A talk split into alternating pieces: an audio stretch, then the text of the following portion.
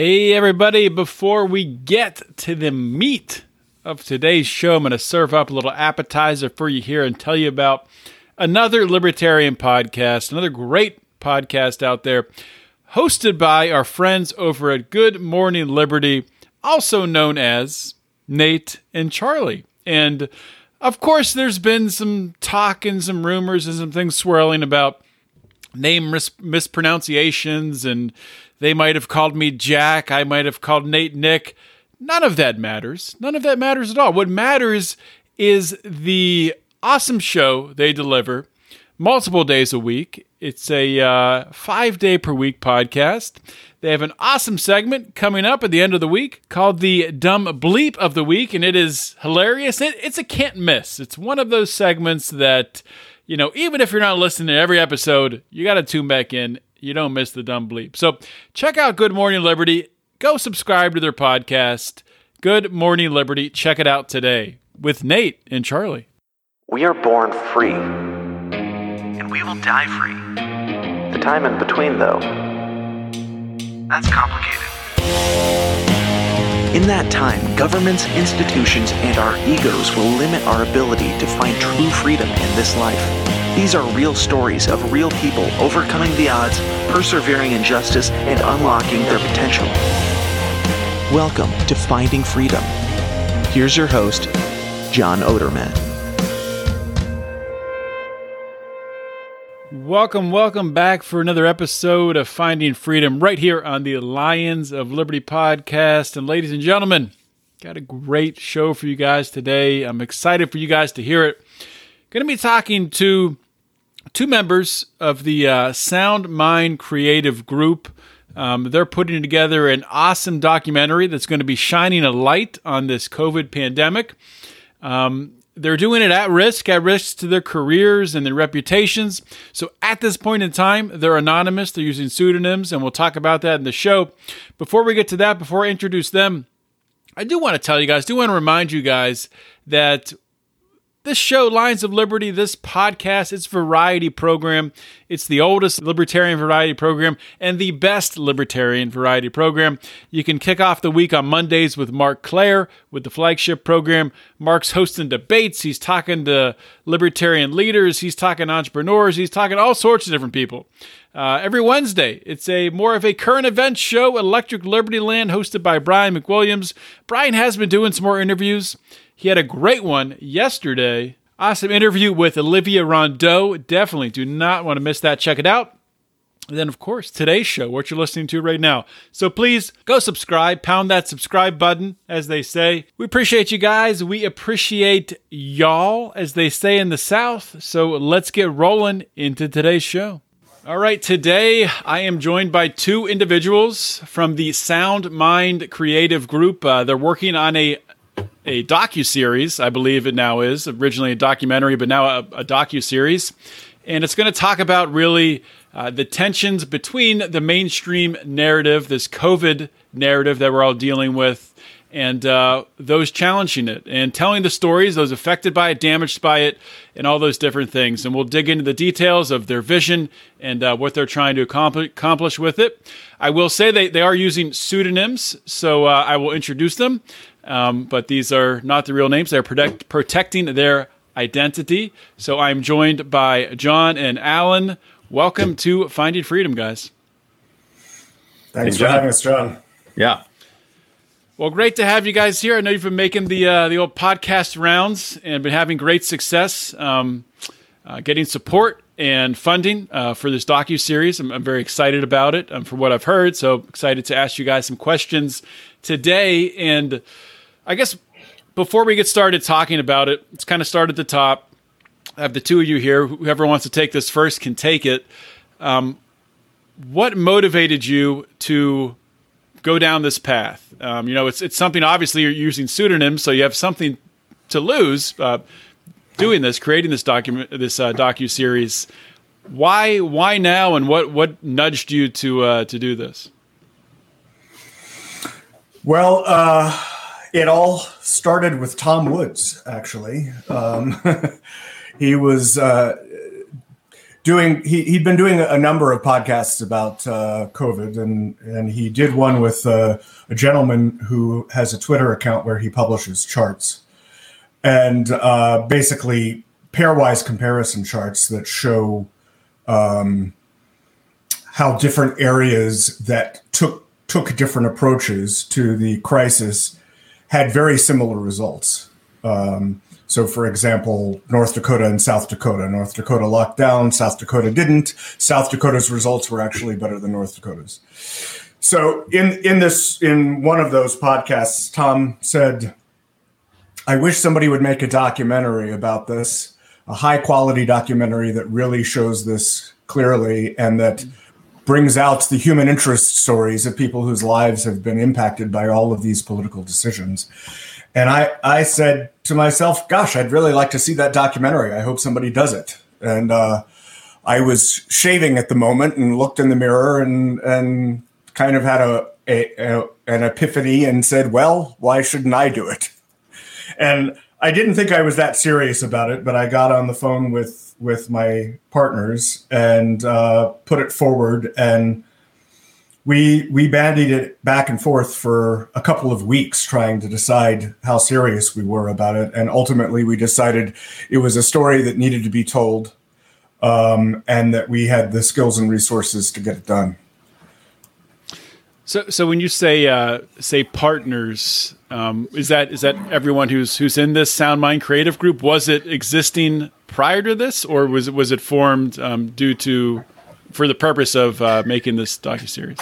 Yeah, well, I'll, I'll jump in there. We we talked about it a lot. We were wondering about okay, what's a way that we could do this? This started what was it? I mean, four or five months ago, and this is still this is before the Fauci emails dropped. This is when any sort of dissent was really being Um, dumped on, and it was like, oh God, like to say anything right now is really difficult. And we were discussing our various sort of positions, and you know, the general public sort of uh, purview was to kind of go along with what the mainstream media was saying. And I mean, usually when you make a project, a major project, you form a single purpose entity, and we're like, well, why don't we form form a single purpose entity slash facade for us to all operate with, and we would we we would be an experiment of of anonymity. I mean, we we feel that privacy is an important thing, so we we uh, we created the Sound Mind Creative Group uh, to for the exclusive purpose of making follow science on lockdowns and liberty, and uh, and we thought, thought we'd just come up with sort of a an ethos by which to work. I mean, freedom of expression and, uh, and the uninhibited exchange of ideas, uh, belief in objective reality, as well as the essential subjective imagination of the artists. You know, we were just kind of like all the things that we wanted to talk about. And it's been actually quite good. We it, it's, it's created a area where we felt initially comfortable uh, wading into this space. I mean, there's mm-hmm. it's uh, why necessarily give the cancel culture, which is a it is a phenomenon we have to deal with right now, uh, an easy Um, easy marks, as it were. I mean, I mean, th- the emphasis is to create your own brand, put yourself out there. I mean, you've developed your podcast world, which is wonderful, mm-hmm. um, and we're all fans. And um, and yet, it's sort of like when you work in L A, we've been so used to the groupthink our entire careers. We understood cancel culture is really just the groupthink of of Hollywood writ large, and we were we were like, well, we're gonna we need to create something that gives us an ability to. Uh, pursue this, put our, see if it has legs, see what we're doing, see see what kind of people we can bring in, see that we emphasize privacy and, and self-expression. And it's been quite phenomenal, the response. I mean, we're we're rapidly approaching the one hundred thousand mark on our uh, fundraiser campaign. And um, and it's been it's been good. It's been good a good experience for us. And we have a lot of creatives who are joining us. The, the Sound Mind Creative Group keeps growing, and we have a, a nice array of, of talent. And some of us will probably eventually kind of come forward as to who we are and what exactly we're doing. Mm-hmm. But we feel at this point it's been very effective and, and benefiting us. Well, yeah, that was kind of my next question. Um, is there a point in time, you know, when this docuseries is, is rolled out? Is it is it feasible, or you know, maybe ha- have you in the past created an you know an anonymous uh, or been a contributor anonymously to a uh, some a project like this throughout the whole process? Yeah, I mean, there's projects that I've consulted on, um, mm-hmm. and, and I, I have a there's projects I've consulted on and other organizations I've worked with where it was designed that there's people who wanted to work on it but not necessarily get credited. Um, they wanted to, they were perfectly comfortable uh, taking their day rates, taking their their their negotiated fee for it, but they're like, yeah, why don't you leave me off this one? It's a little too uh, free thinking for their uh, for for the. Uh, for the Hollywood elite, shall we say. And and the the name of the game is, I mean, I always like to say all the cliches are true when it comes to Hollywood. I mean, just you you can kind of think of it. I mean, the some of the easy ones are you never hear no. Um, I liked it, I didn't love it is the most condemning thing you would ever hear. There's this nuance to everything. And there's this, all this sort of non-talk. I mean, this sort of double talk that doesn't really, it's all about who you know. It's all about, you know, how you play the game, how you, how you, um, I mean, it, it kind of got blown open by the Weinstein stuff in terms of the Me Too movement. And like, the, like, my God, would you believe it? Uh, Uh, actors and actresses have, have been sleeping their way to the to, to roles. I mean, who knew? But I mean, shocking, shocking. Um, but that's just the sort of tip of the iceberg. I mean, the amount of sort of uh, I would say abuse of uh, creative talent is is the name of the game. And by Jeff definition, a lot of creatives are usually fairly uh, self conscious about their work, and there's always that moment of like, oh, everything I do is terrible, and the, the producers will jump on it like, great, why don't you sign over all the rights to me? And then they make go off and make a lot of money with it, and the creators mm-hmm. are left high and dry.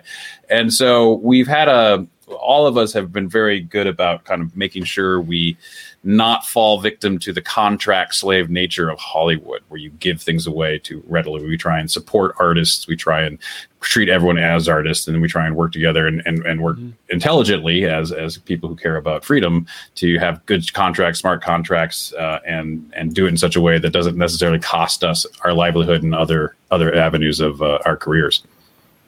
Oh, that, that makes sense. And I, I give you both uh, tremendous credit for uh, being able to to stick it out in Hollywood and, and operate in that uh, in that world, being you know being free thinkers. Uh, you know that has to be. I'm sure there's a, there's probably a lot a lot of people in that situation where you just find yourself sort of biting your tongue and hearing things and sort of sort of screaming on the inside, wanting to uh, wanting to speak out, but really not being able to. So hopefully. Um, And maybe this this vehicle that you've created, the Sound Mind Creative Group, will be a vehicle that can help to uh, break down some of those barriers. I don't know if, if that's something that, that you that you envision, but uh, well, it's something thing. we're we're already experiencing. I mean, we we certainly have been contacted by a number of high level people uh, in various capacities who have said, we really want to support you in this project, but we can't have our names associated with it. So.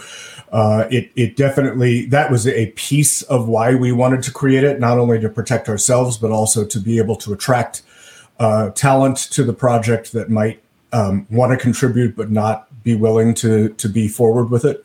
Uh, and, and so that's definitely happening. And, and I think uh, we we envision this having legs into the future as a as a vehicle for creating Um, material that, that otherwise might not get created. I, you know, I, my my intuition is there there are probably many projects that don't get past a certain stage because people are concerned that if they go forward with it, their careers could could be upended.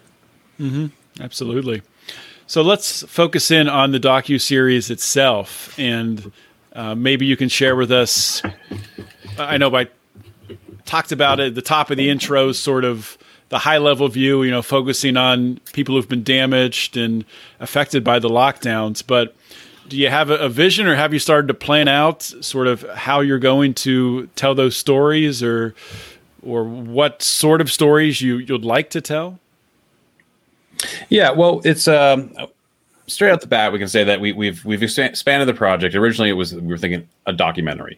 And then we've we've moved towards a docuseries, a five-part docuseries, sixty minutes, so so five hours.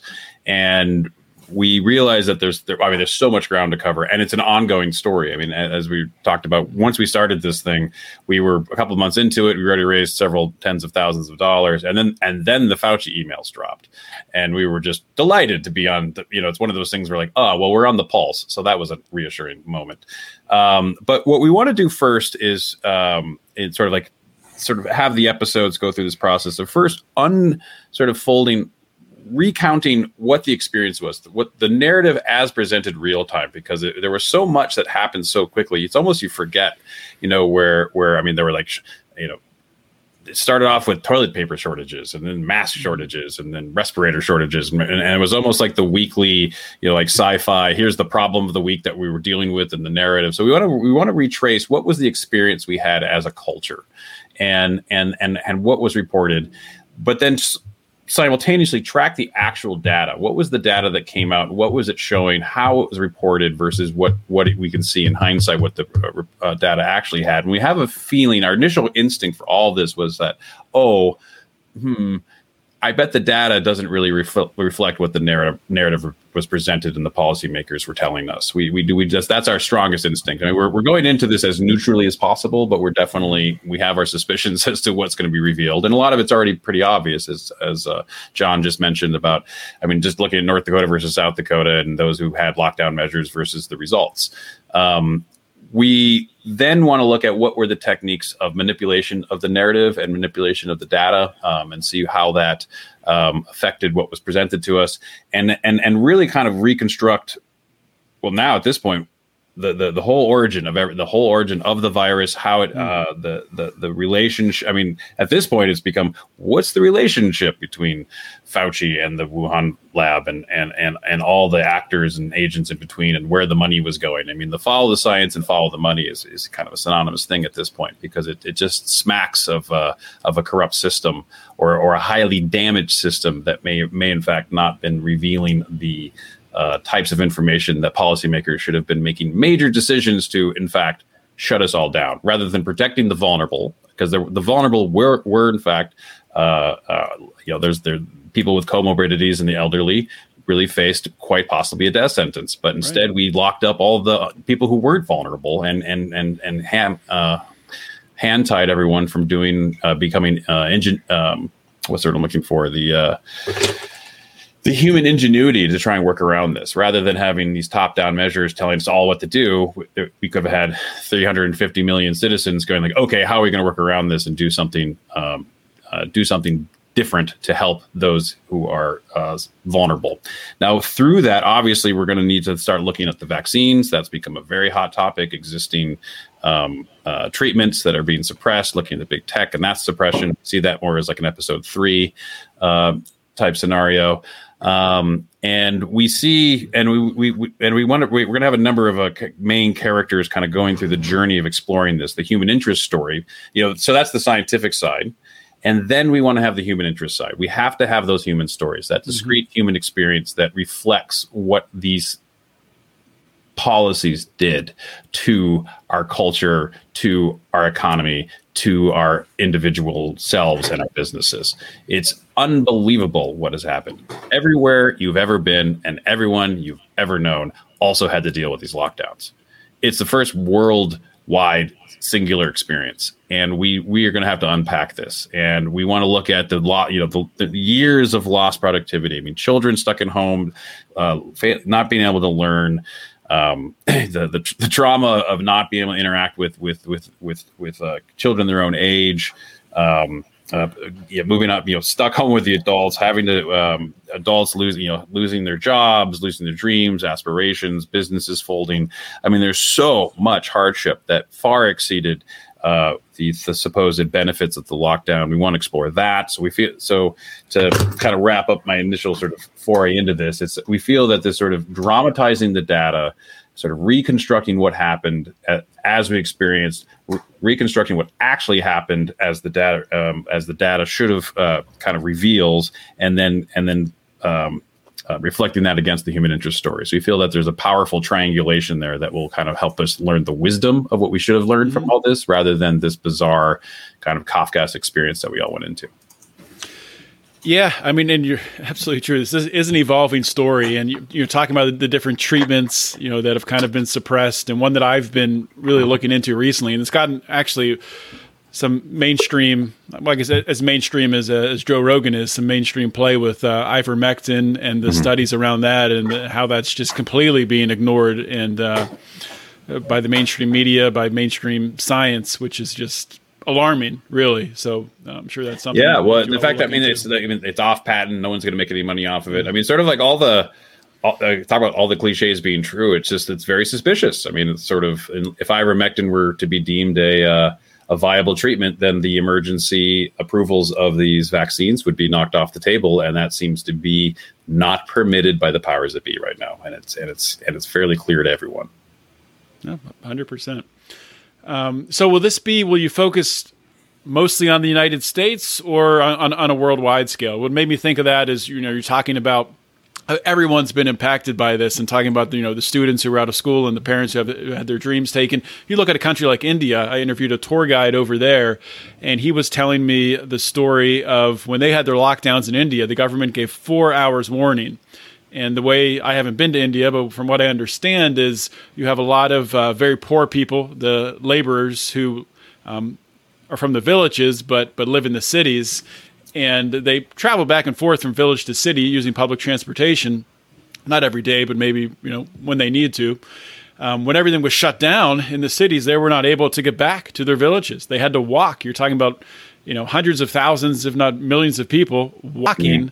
hundreds of miles with children on their backs, uh, not sufficient food or water. And a lot of people died on that journey. Mm-hmm. And you, when you look at like third world countries, poor nations as a whole, a lot of people, this is also the case in the United States to a certain degree, a lot of uh, school-aged children will never go back to school because mm. maybe they had to, uh, if their parents lost their jobs, they had to start working. Um, if they, if we went to remote learning, they didn't have access to a computer or a cell phone. That's the case in the case in India with with a lot of the uh, education there. So will will you, or maybe to, to start with, maybe it's the U S, do you have plans maybe in later episodes to focus on impacts throughout the world? I think the majority of our concentration will be on the U S, uh, in part because I think our target market is largely U S and our access to uh, information and, and interviewees will, will largely be U S based. That said, I, I think, you know, what you're pointing to is critical um, because I think the, the people who will have suffered the most from this crisis will be people in the third world. And that's going to, like you you mentioned, is going to have repercussions for, for decades to come. Um, and one of the one of the things that I found most infuriating uh, during this whole process is seeing how people who are in um, positions where they can weather this storm comfortably assume that that's true uh, of everybody in the world. Um, I mean, you can look at that just in the frame of the United States, that, you know, a lot of people in, in my Facebook feed are in the entertainment industry or are middle class and and probably can work from home.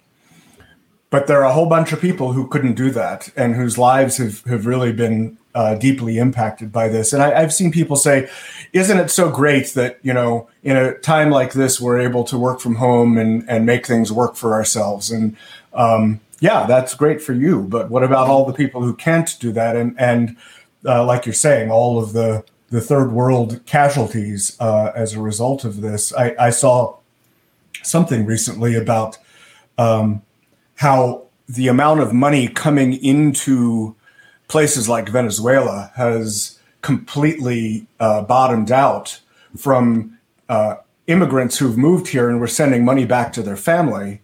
Now those immigrants are out of work and can't, can no longer support their families in in uh, you know places like Venezuela.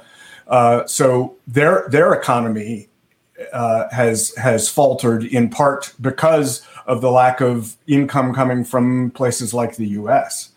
Um, so it, it it's a global story, and we're we're going to have to uh, address that on on some level in the series. Absolutely. Um, so let's let's talk about really.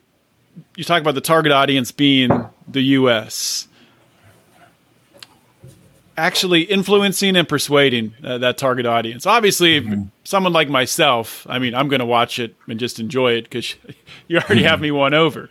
But uh, persuading uh, the person who uh, fully supported the lockdowns, who fully bought into. Uh, if it saves just one life, it's worth it. Well, those lockdowns actually might have saved one life, but it traded, you know, traded someone else's life who wasn't able to get, you know, maybe medical uh, attention for uh, for cancer or heart problem or something like Indeed.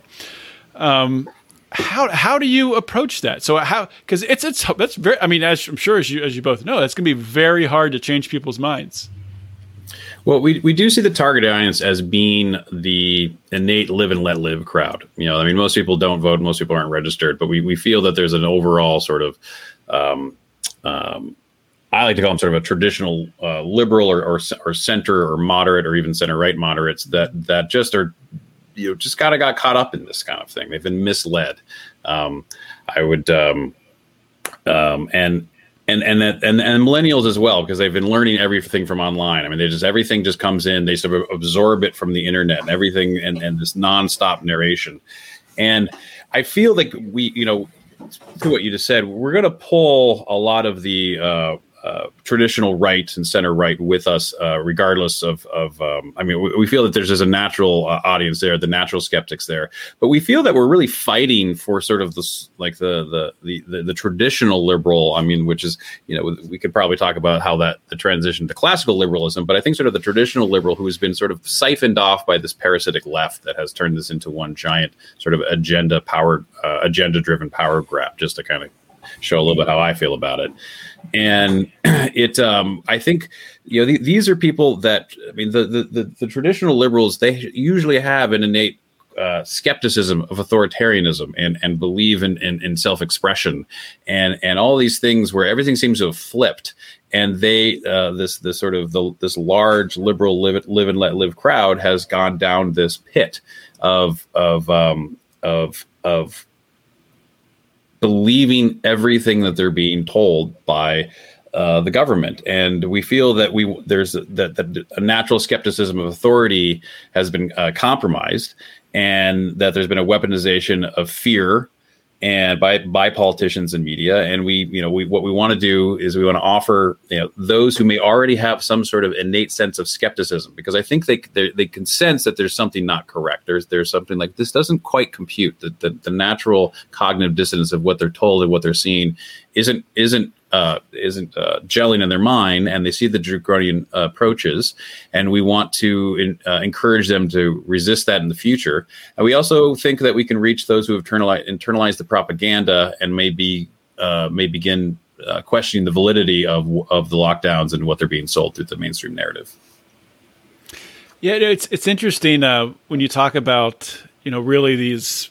I mean, tr- traditional liberals, really, that, that you would think of, very, uh, you know, civil liberties oriented, anti-authority. Um, I'm convinced that if Donald Trump had come out very aggressively and uh, at the federal level had im- implemented a mask mandate and started shutting down businesses and taking over businesses, which he didn't do. I think he did what he should have done and largely step back and let the states handle it.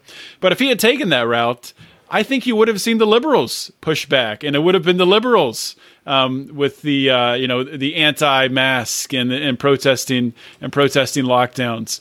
So it's it's interesting how, interesting how that flipped like that.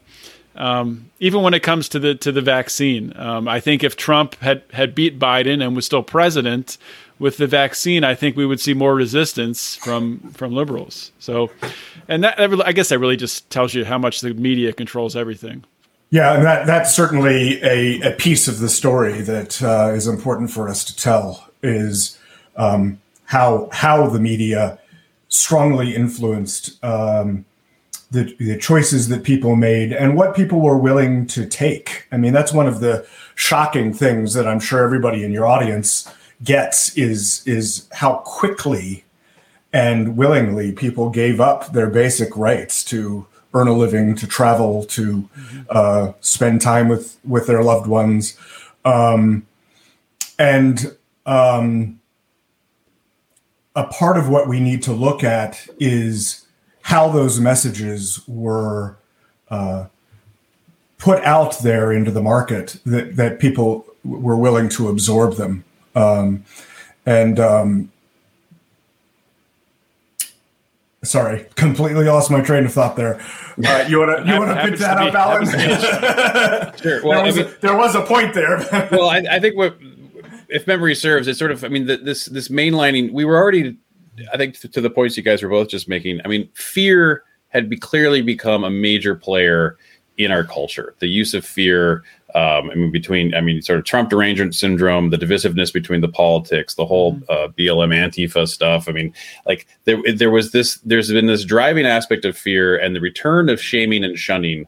and how suddenly people were like, uh, if I don't do this, I won't, I, I'm going to be on the outside of society. I mean, I, I'll segue slightly into a, a uh, an anecdote of like, you know, all the, all these sort of self, uh, these, these people were like, okay, well, we have to wear masks now. And even, even outdoors. And I never wore a mask outdoors. I refused. I, I just knew that medically there was never a need for it. And uh, anything that said, said that w- was, uh, was a, a hyperbole. It's just, that's just the nature of these things. It was not, if there was, a, if there was a need, a need for masks outdoors, then we got some serious. Yeah. I mean, I mean, we're like at twenty percent casualty. I mean, you know, yeah. horrible, horrible, like a true plague. This was nothing of that. This was a new This was a new disease that had a bit of a Russian roulette if you had comorbidities and you were a particular age. And that, okay, we need to be careful with that. But this sort of extreme hyperbole of what was needed to happen. And I remember I'd go for hikes in the hills. And, you know, that was the one thing you could do in the early days.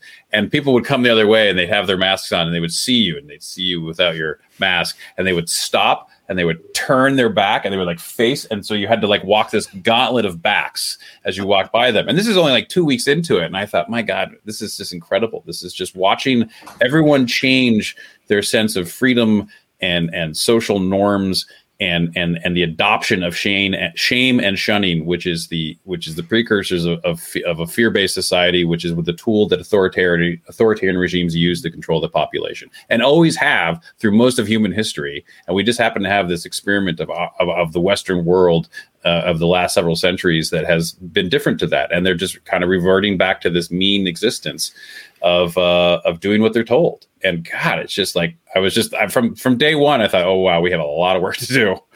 Um, yeah. It's it's it's shocking. It's shocking. To, it was shocking to watch eighty percent of the country just roll over on the civil rights as if it was nothing, because there was a such a, a deep ingrained fear to short circuit their their rational being.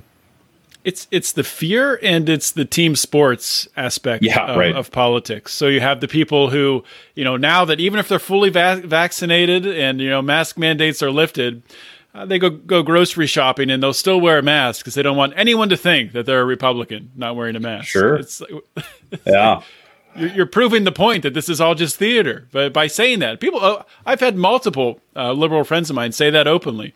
So that's, I, I don't know. It's, it's tough to, I mean, you have to almost approach it in a way by saying, you know, it's okay. I understand, you know, what, what's happening here. But, uh, you know, give them a, an alternative, something that, yeah. you know, a, a way out. Well, yeah, we need we need to let people save face, because, I mean, it's I mean, a big part of what we're doing is asking people to admit they're wrong. That is a big ask for most of humanity. Most people don't like to admit they're wrong. But if you give them a pathway, if you give them a good story, if you give them the, the the journey, you know, a journey they can relate to that crosses the emotional thresholds and the knowledge-based thresholds so that they combine into this sense of wisdom and they can think, oh, I was misled. I was misled by a parasitic uh, force of some variety. I mean, I, I, it, it, you know, pick, pick your flavor. Everyone has a sense that there's a series of cabals somewhere in, in somewhere that's conspiring to do this against us, and and it's it's hard to know though who's correct and who's who's who's who's pulling at the right threads. But there is clearly something that we're all aware of that um, that has misled so many. And we need to give a story that that rights that path and gives people the ability to save face. I mean, we don't we, we have a strong culture of saving face in this in this in the in the Western world in the United States, even though we don't talk about it openly. If we give people the ability, like, oh, I just keep thinking the misled, they were misled. If you if I mean, and the more Fauci reveals himself to be nothing more than just a, a bureaucrat who has one, you know, he, he has a little bit of credentialing and he's just an old bureaucrat who's way over his depths, but he's more of a megalomaniac and and um about his own ego than actually, uh, you know, worrying about. I mean, the fact that he supplanted, he's like, oh, this is just a uh, a uh, uh, health a health health issue, not a civil rights issue. Like, it's a yes and. I mean, he just he's like, oh no, it can't be one or the other. It's like, no, sir, it's a yes and. Like, okay, we got to deal with the health issue, but civil rights is still on the table. It never goes anywhere. And he he just that sheer repetition of it over and over again was just manipulation. And we need to let people know that they were manipulated and give them a way out. And one of the consultants that we, we've been talking with quite a bit uh, suggested that that an interesting approach uh, might be to say, you were you were right to have this uh, suspicion that you had early on. Mm. So e- even if, if there, there sur- surely is a large portion of the population that had a cognitive dissonance, and they chose to go in in one direction. So they did have their suspicions and their concerns. There's another portion of the population that may never have had those suspicions and concerns, but at least by phrasing it in that way, it gives them the opportunity to maybe rewrite their own history and accept that that they swallowed a lot of propaganda. Um, so that yeah. that's that's uh, we we really want to approach it in a way that the the common person doesn't doesn't feel uh, blamed or chastised for having gone down this path, because obviously a large percentage of of our country and the world did swallow that propaganda. Yeah, and, and taking the uh, taking the high ground and conveying the message that, you know, it's totally um, fine to have uh, you know been misled here. You know, there was a lot of.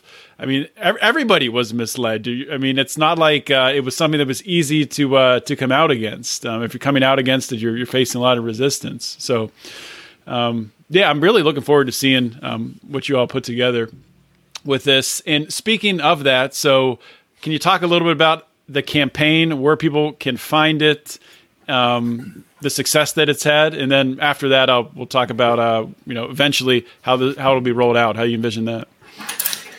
Uh, sure. Well, we well, uh, we're on fundraiser dot com. It's it's uh, like Kickstarter, but it's still a little different. It's, it's F U N D R A Z R dot com, fundraiser dot com forward slash follow the science. That has been our primary uh, fundraising push so far. Uh, Tom, we, we launched it alongside an initial podcast with Tom Woods, and I'm very happy to say that he he actually donated ten thousand dollars to get us started. And through nothing but pod, we've done a dozen podcasts since then, and it's all been podcast driven. And we have now raised ninety-five thousand dollars, uh, wow. which we're just thrilled by. I mean, this thing has real legs. Uh, we're, so we're crumbling up with the one hundred thousand dollars mark, which was basically our initial sort of development uh, idea. We're, we're raising three hundred thousand dollars through this initial campaign, which is basically the development fees and the funds for the pilot episode for for. Uh, to put it the most in the most simple terms. So we're uh, pulling together. And then once we're going to have this, uh, we'll have a, a, a sort of short pilot created in episode one. And with that, we're looking to raise an additional million dollars for the for the, the full for the full series. So a one point three million dollars price tag all in um, to do something that we I mean, and we, we I don't know if we talked about this at the beginning, but we're going for proper production values. We want something that could compete at the Netflix level. Um, you know, even if we might have a hard time getting in through those doors, we we will. Um, part of the deal is we're going to be hiring a P R and marketing team. We're, we've been bringing in people to help put together an amazing package to push this. So we've been doing, and it's all been through um, through the dollars of this fundraiser campaign. People have been giving five bucks. People have given hundred bucks. We've a thousand bucks, five thousand bucks. It's been amazing. So anything that people can donate, we're we're, we're honored and humbled to receive it. So that's fundraiser dot com forward slash follow the science. And um, uh, John, do you want to jump in with? Uh, we we also let's see. We have. Uh, yeah. So I can I can take that. Sure. Piece. We we um, another important aspect of this is that we're we're. attempting to crowdsource uh, quite a bit of of uh, information, so we're we're looking to find stories of people whose lives have been adversely impacted by by the policies um, that may or may not become part of the documentary.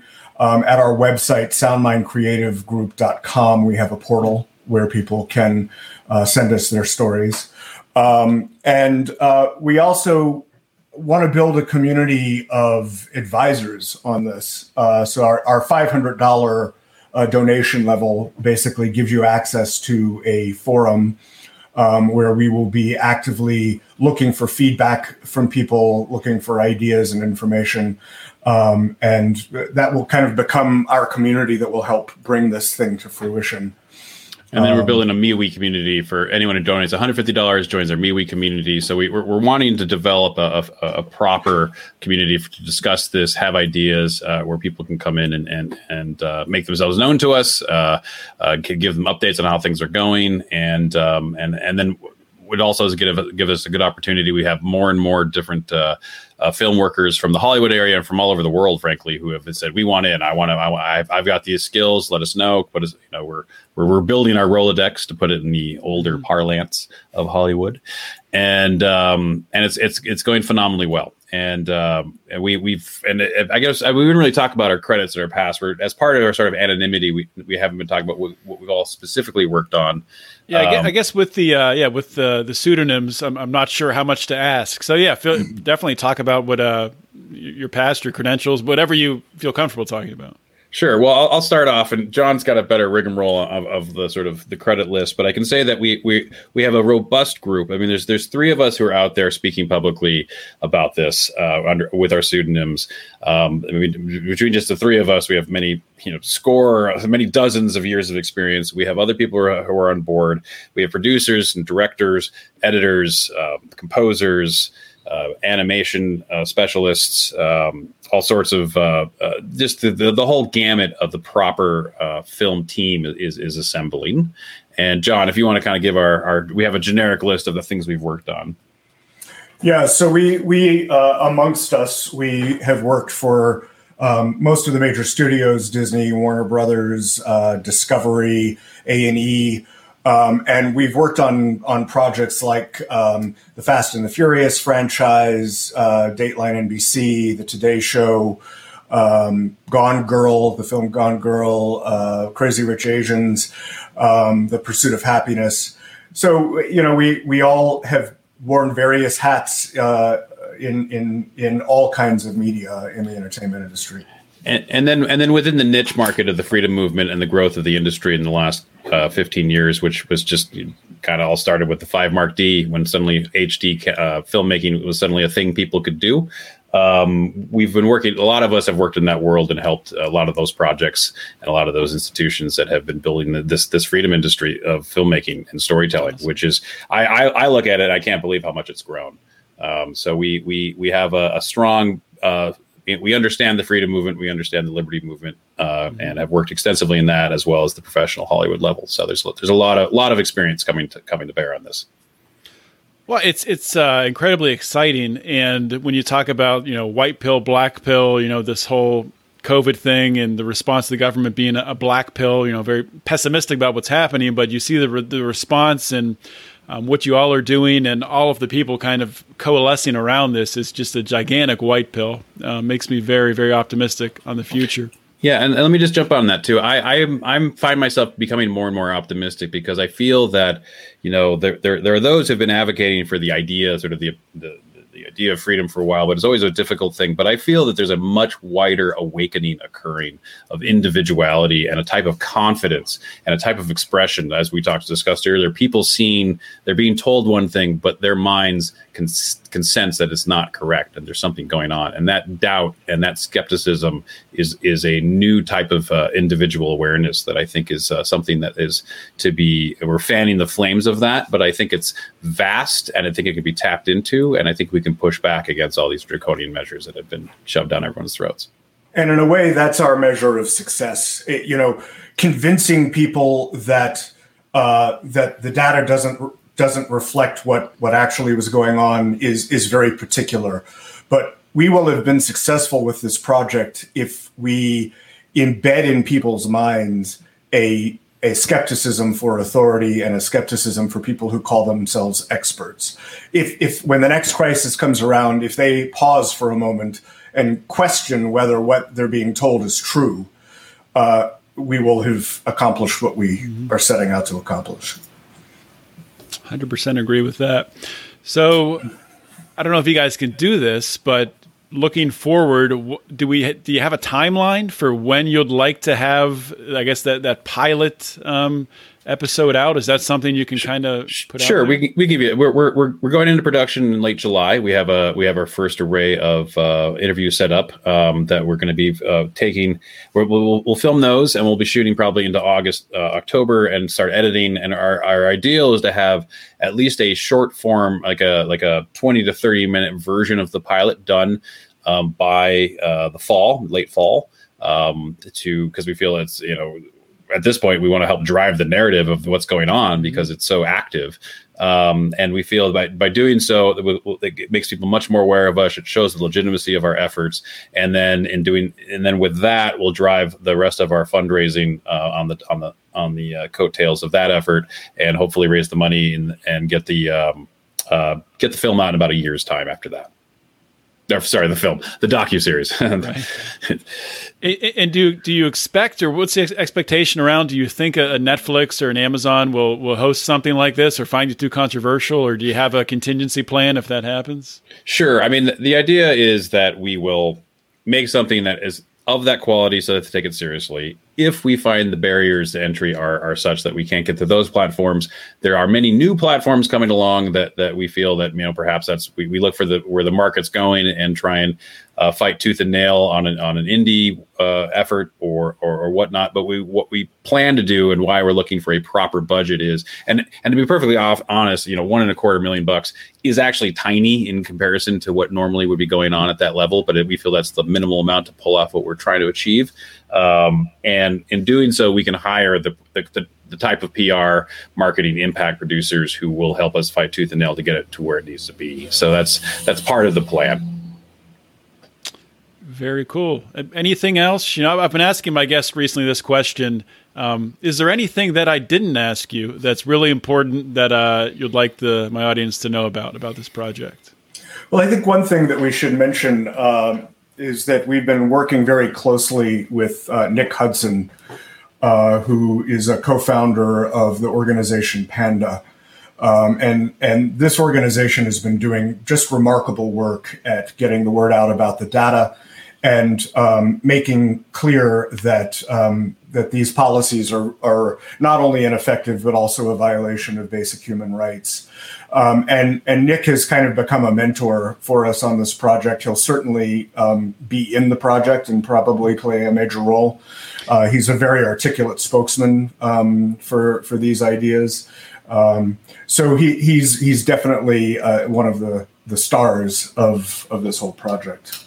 Yeah, and, and just to add to that, I mean, we talked about is this American centric. I mean, we're, we're, we'll be focusing on on the United States as the primary uh, um, arena. However, we feel that having someone like Nick Hudson, who's South African, gives us we can get outside of the the American my, myopic uh, aspect of it and sort of give us that that worldly kind of outsider look. You know, because also just I mean, I think uh, like the way the, the data is reported. I love the comparison. There was sort of the Czech Republic versus Sweden. I mean, Sweden didn't have the lockdowns, and everyone hammered them for it. And then the Czech Republic had the most. Uh, they, they they were very aggressive. They were boasting like, "Oh, we have all these mask mandates. Everyone's wearing masks. We're doing this whole thing," and their their numbers were low initially. And then their and then Sweden had their spike. Everyone was condemning Sweden. Czech, Czech the Czech Republic had an enormous spike, every bit as bad as everybody else. And suddenly it was crickets. The Czech Republic went silent. All the media in the, in, the, in in Europe and the United States went silent. And and it's that kind of manipulation of coverage, I think, is going to be mm-hmm. fun to reveal and uh, so to speak, because I think it's I think it's a, it's its own story there. And and that, those are the type of perspectives, that type of science communication and data communication, we think Nick will uh, be a great voice for. Yeah, I mean, I, I can only imagine this is going to be an exciting project for you both to work on. I'm excited to uh, to watch it when it comes out and enjoy it and share it. So thank you both, John and Alan. And maybe someday the audience can know your real names, but thank you so much for all you're doing um, in the fight to get the truth out there. And uh, best of luck. Thank you, John. Thank you, sir. Appreciate it. All right, taking a quick break here. I want to talk to you all about my friend, friend of the show, Tyler Colford, a k a. Crypto Man, and his new song. And uh, he's featured on a track with Intrinsic. It's called First World Problems. Basically, what it's doing is it's talking about, you know, different concepts are woven throughout the track, you know, cancel culture, grifters, inflation, innovation, all kinds of different things. It's really, really interesting track. Please go wherever you listen to your music, iHeartRadio, Spotify, whichever one of these places where you listen to music, please like and follow Crypto Man, and please like this song, share it with your friends, and it's just an awesome song, guys. So I got a clip for you. Check it out. Clean your room, better clean your room. Cost of education when internet is free. Blind window makers who simply cannot see.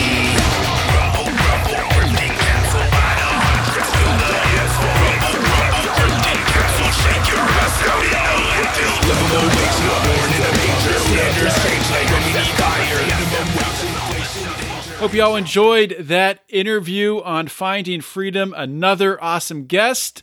And hopefully you guys also have subscribed to the Lions of Liberty podcast, and you're getting all three of our unique shows in your uh, little listening device delivered to your ears. Um, if you haven't, please do that. Just go to your app, you know how to do it, and subscribe. You can also leave us a five-star review and a nice comment.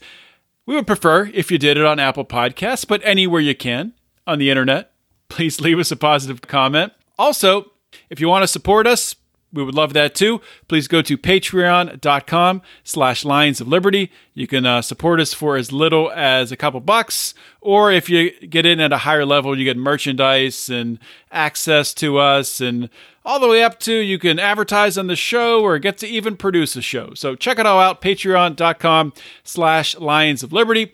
And if you haven't checked it out yet, please consider checking out the Lions of Liberty store, where we have some awesome t-shirts. We have a Taxation is Death t-shirt with an awesome design. We have a Wax On, Tax Off t-shirt. And we're always coming up with new ideas and adding new t-shirt designs to the store. Check that out at lions of liberty dot store. And if you're in the Pride, you get a discount on anything you buy in the store. So you do both of those things and you win.